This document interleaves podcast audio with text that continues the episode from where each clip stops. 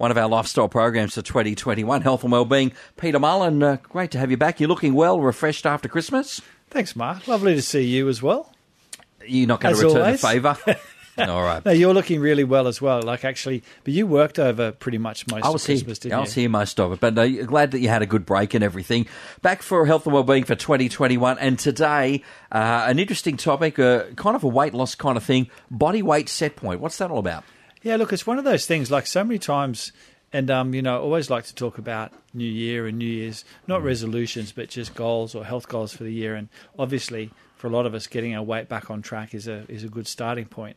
And one of the things I come across all the time, and like nearly everybody says this, they've lost weight, they've put it all back on, they've lost weight, they've put it all back on. But the funny thing is, someone might lose 20 kilos, but when that weight goes back on, it goes back almost exactly to the weight where they first started at. So that's what we're going to talk about today, is why the body gets stuck at these set points, but more importantly, what we can do to actually reset these set points. Our body weight set points. So you basically sort of set the tone of where we're at. And I guess if we look at all of our functions, they're all under some sort of control. That's not a bad place to start today. Yeah, look, it's interesting. Our body doesn't like change. Like, you know, so many times... Funny that, isn't it? Yeah. Well, it probably sums us up a bit, doesn't it, as humans? But so many times a patient will come and see me and they'll say, you know, I eat a really healthy diet, but I can't lose weight.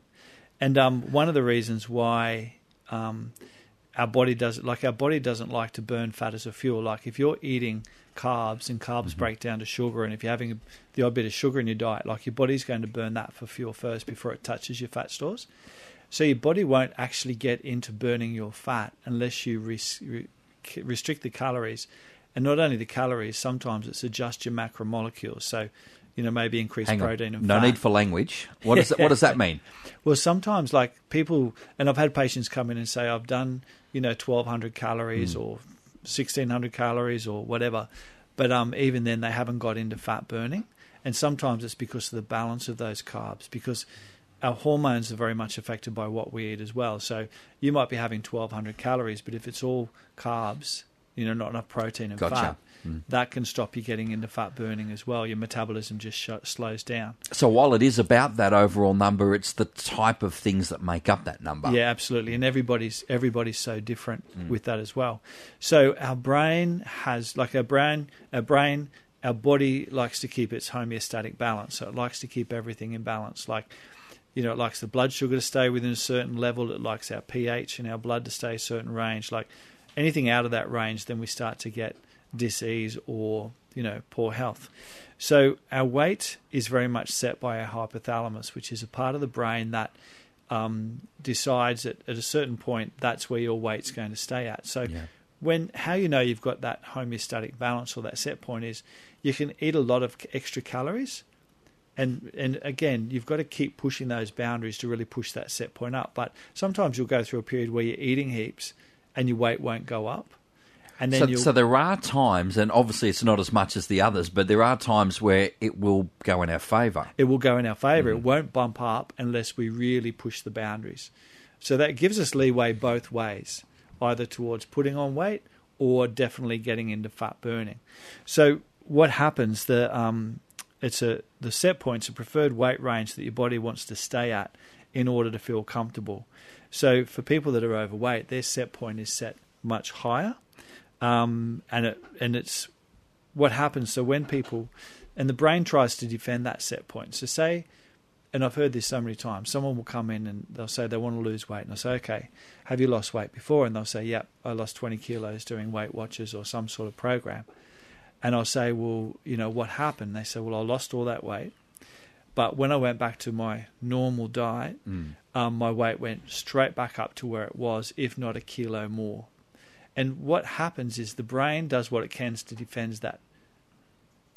Does what it can to defend that set point. And I know this sounds silly, but oftentimes people will have had this experience where they've lost the weight, they're feeling good, they're really happy eating less, they're really chuffed that their portion size is less. But then what happens? They sort of wobble over a weekend or wobble over Christmas, maybe eat a few different foods. So, and then bang. And it's like the switch flips the other way, and it's almost like it's out of our control. It's like all of a sudden you can't stop eating, and you know that only 2 weeks ago or a month you were so good, but now it's like you can't help yourself and you're eating chocolate and eating junk and you're overeating. So it's kind of like the brain defends itself to put all that weight back on to get you back up to that set point. All right, so I guess that's where we're at. We'll come back and have a look at how we can actually move that point, because that's what it's all about. I guess those micro changes where we're looking at it week by week, it's not going to help, because we're just going to get back to where we're at.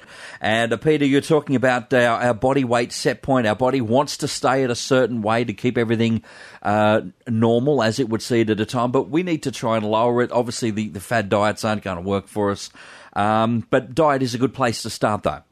Yeah, well, look, getting the thing to remember with weight management is there's two phases. There's fat burning mode, where we're actually burning our fat stores as a fuel, because that's how we lose weight. We have to metabolize stored fat to turn it into energy, because again, we're not getting enough energy, calories, or carbohydrates from the food that we're eating. So there's fat burning, and then there's maintenance. And a lot of us can do fat burning well, but a lot of us fail in the maintenance phase, and that's because we haven't reset that. Yeah. We keep, that's what we were about before, where our weight just bounces back. So, all right, let's start with diet. Point number one. Well, this sounds it's to do with diet palatability. So we want to eat, or we want to get into a diet that's low to moderate diet palatability. So this means adopting an unrefined whole food diet, restricting high fat and high sugar foods. So what that means is that part of when we eat, it triggers a dopamine response in the brain. So say, for instance, you eat, you go home and your partner's cooked you a baked dinner, and you say, oh my goodness, I haven't had a baked dinner in ages. You smell it and you eat it and you say, oh, that's the best baked dinner. It does all those things in our mind, yeah. Yep. The best baked dinner I've ever had. I just love it. And then particularly since you don't have to cook it, right? Absolutely. And your partner says, okay, well, that worked well. And the next night you walk in the house and your partner's cooked another baked dinner. And you think, oh, baked dinner. Oh, that's nice. And you eat it and you think, oh, yeah, that was nice. And then your partner or your wife or your husband thinks, well, that worked well again the second time. I'll do it again the third night in a row. Hat trick, not so much. Third night, you walk in the house and you think, if I have one more baked dinner, I'll chuck it out the window. So one of the theories is that the reason that when you eat whole food like avocado and chicken and fish and salad, like nice tasting food, when you have it and you haven't had it for a while, it does trigger that dopamine response in your brain. But if you have it again, you've got it sort of forces us to keep changing our diet to get that dopamine response. So we don't eat the same. So it sort of encourages it to eat a wider range of foods. I think I get what you're saying there. And our body just works against us. We're kind of snookered from the start. So great, you've got to come up with a few different things that are the right foods, but not just like, because I know it's summer, a big bowl of salad, done the way I like it is great. But obviously if you have that every day, it's not going to have the same effect, even though it's healthy food. Yeah, and a lot of people will say, and that's such a catch cry, is I can't keep eating like this. I'm so bored with this diet. Yeah. But it's because maybe they're having too much of the same type of thing. So the reason that we keep rotating what we eat is, number one, it gives us access to a wider range of nutrients than eating the same food. And maybe in days gone past, it helps us to work out what food's fresh and what food's not fresh.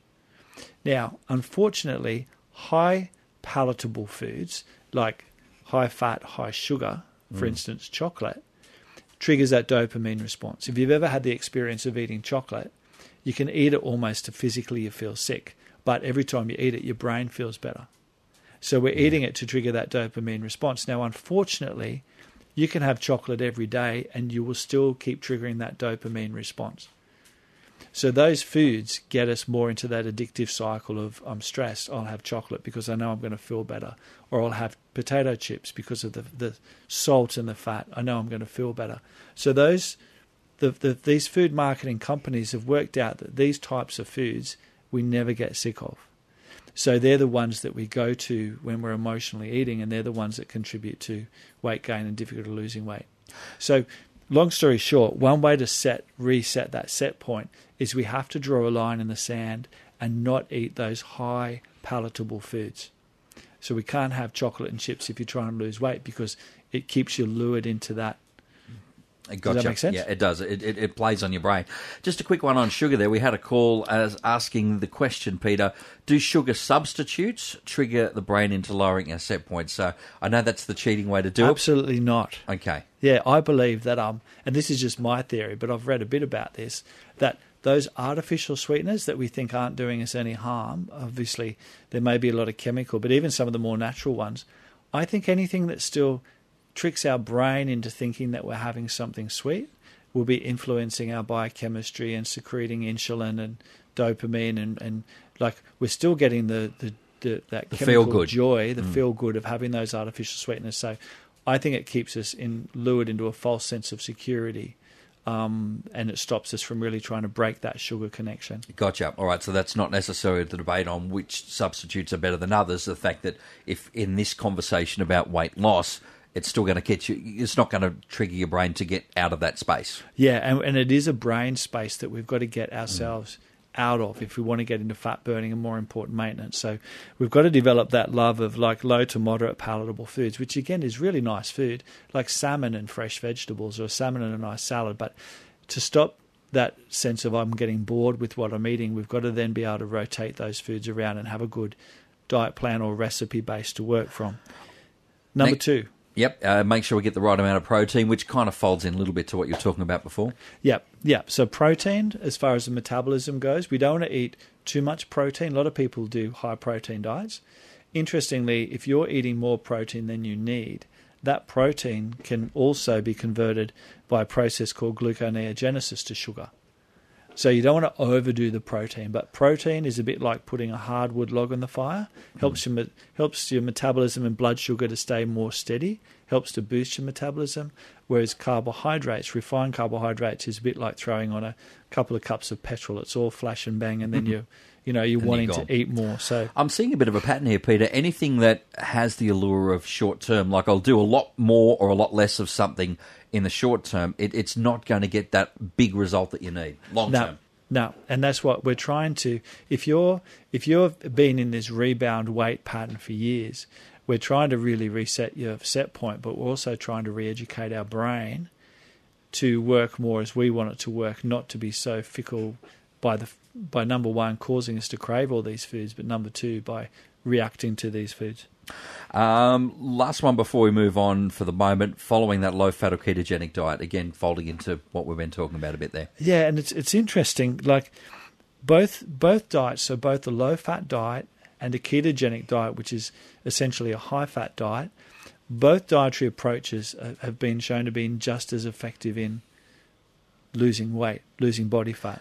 Now, would this potentially, going back to a point you made very early on, that it's different for different people, so maybe what works for one, what works for me might not work for you, and flip it around. Yeah, absolutely. So some people will lose, 50% of people will lose weight very successfully following a low-fat diet, and then the other 50% will follow a ketogenic diet, which is low-carb, higher fat, higher protein, and they'll still get into fat burning. So it's interesting. It comes back a lot to the calories, but then also particularly the type of calories. So ketogenic's about the type of calories, and a ketogenic diet often you'll be on a higher caloric input, but you're getting the calories from fats and protein, whereas the low fat traditionally is like a lower calorie dietary approach as well. But it's working out, if you've had your gallbladder out, or if you find you don't tolerate fats very well, then a ketogenic diet might unsettle your digestion and not work as well for you as the traditional low-fat diet. But low-fat diet, not as in low-fat cheese and low-fat milk and low-fat this and low-fat that. It's more low-fat as in deliberately, like I'd rather you didn't have those foods than use low fats of those foods, because there's problems with the way we low fat things as well. So again, if you think the argument for sugar versus artificial sweetener, just copy and paste that to low fats and low fat. You're better off to have full fat products than low fat products. Yeah, it's all about the short. Anything that's short term, forget about it. We're in for the long haul. Anything that us humans have had anything to do with disrupting the food from its natural state we probably need to steer clear of. All right. Well, I know we talked a lot about food in relation to weight loss. Big surprise. All right, Peter Mullen, we're back talking the weight loss, weight set point. We need to sort of work out ways of getting that down. We've kind of got through some of those, and we'll get back into a couple of them in a moment. First, so up on the phone, Gail from Blackalls Park. You have a fatty liver question for Peter today. G'day, Gail. Hi. I was just ringing with the yo-yo dieting over the years, on and off, and fatty liver. Is there something you can do to coordinate both those problems, or is it two separate problems you have to deal with to achieve weight loss and achieve fatty liver to get rid of that or help that? Yeah, look, it's a really, really, really good question, and there's two parts to that. There's a herb called St. Mary's Thistle. Yep. And yep. It's a herb that really plays a good role in helping to protect liver cells from damage.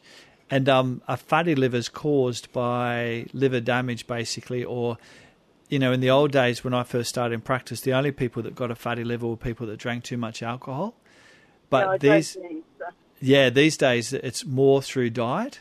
And particularly that whole concept of excess carbs and maybe a bit of insulin resistance as well. So definitely dietary. So St. Mary's Thistle from a herbal point of view, and also a compound called N-acetylcysteine, which is a precursor to a compound or an antioxidant the body produces called glutathione. So both of those formula play a really big role in helping to reverse fatty liver. And the other thing, or the other way that we reverse fatty liver, is by losing, say, 5 kilos, because we need to burn that fat back out of the liver as well. So, yeah, it's a combination. Definitely some supplements, those two I mentioned, work really well. Making sure, of course, that you get really good quality St. Mary's Thistle and N-acetylcysteine. And then, getting back on track with the fat burning and try and reset that set point. So it's actually with diet and the two supplements. Yeah, definitely. The two work. That's going to give you your best outcome for sure. All right, thank you very much, Gail. Just another quick list. I wanted to know, Peter, if chocolate diet shakes, do they work? And I think we've kind of gone down that road before we started. Yeah. So the shakes for some people work really, really well. And the trick is to get one that is low carb. And I think most days they try and do low carb and they're more a protein shake. So they might have some chocolate in there just as a taster, but you don't want to get one that's got too high sugar content or it's going to slow down you getting into fat burning. So you can get chocolate flavored, healthy protein shakes. However, what you want to avoid is a chocolate protein shake that has artificial sweeteners in it, because that can interfere or cause other health problems. So It's more comes back to your blend. But I like shakes because having a shake for breakfast, particularly, if you do that 7 days a week, straight away for the week, you've cut down your caloric input without necessarily feeling you're on a diet. So for a lot of people, getting back into fat burning, shakes can be a great way to do that. But it's the quality of the shake that you've got to check out and make sure it's as healthy as possible. All right, we'll zoom through the last three pretty quickly. And one seems a little bit, I don't know how to take this. Taking a diet break might actually work. So why is that going to help lower our set point, Peter? Look, and this is actually quite tricky to do because once you do, so the idea is that whatever you're doing, say you do your initial program or plan for 6 weeks, and you might use shakes, you might use a ketogenic diet, you might use a low-fat diet, whatever approach you're going to take. And say over that 6 weeks, you've lost 4 to 5 kgs, hopefully 6 kgs of body fat. The theory is then that to prevent getting into plateau or where, you know, things seem to stop working, for the next 2 weeks, you just go back to your more normal, low palatable diet. So you don't have junk and crappy sort of things, but you try and just eat your normal food without necessarily being too strict about your calorie counting. And then the idea is that then you launch in then to your next 6 week period. So you have a little mini break, or you deliberately plateau out your weight loss, and then you go again. And the idea is that we want to reset that. Like with fat burning, like you can lose fat over a period of time, but to be successful to reset that set point, you've got to be able to stay for 12 months at your new weight. All right. And so, lose weight, lose fat, plateau, lose fat, fat plateau. And very quickly for the last two, make sure you're getting enough sleep. This will help with sugar cravings. Yeah, sleep is such a critical factor, and a lot of people that have trouble losing sleep, losing weight, or getting to fat burning, it can be because of sleep deprivation. And obviously exercise, which helps to reduce body fat. But increasing your resistance training, improving your muscle mass, increases your metabolism, but it also helps to reset that set point. So getting fitter at the same time as getting into fat burning, or your duck swimming in the one direction, helps you then to maintain that fat loss long term. All right, a lot to absorb in one hit, Peter, but I think we got there. A couple of things to look at, and maybe with a new year, new me kind of mentality there. I almost got through the whole way without using that logical line, but a lot of us are in that situation. A few things to think about for 2021. Mate, thank you for a great program today. Thank you, Mark. And, yeah, more to follow, but some good new ideas for this year. Thanks for listening to this podcast from 2NUR-FM at the University of Newcastle. Topics range from gardening to health, well-being, pet care, finance, business and travel. You'll find them all at 2NURFM.com.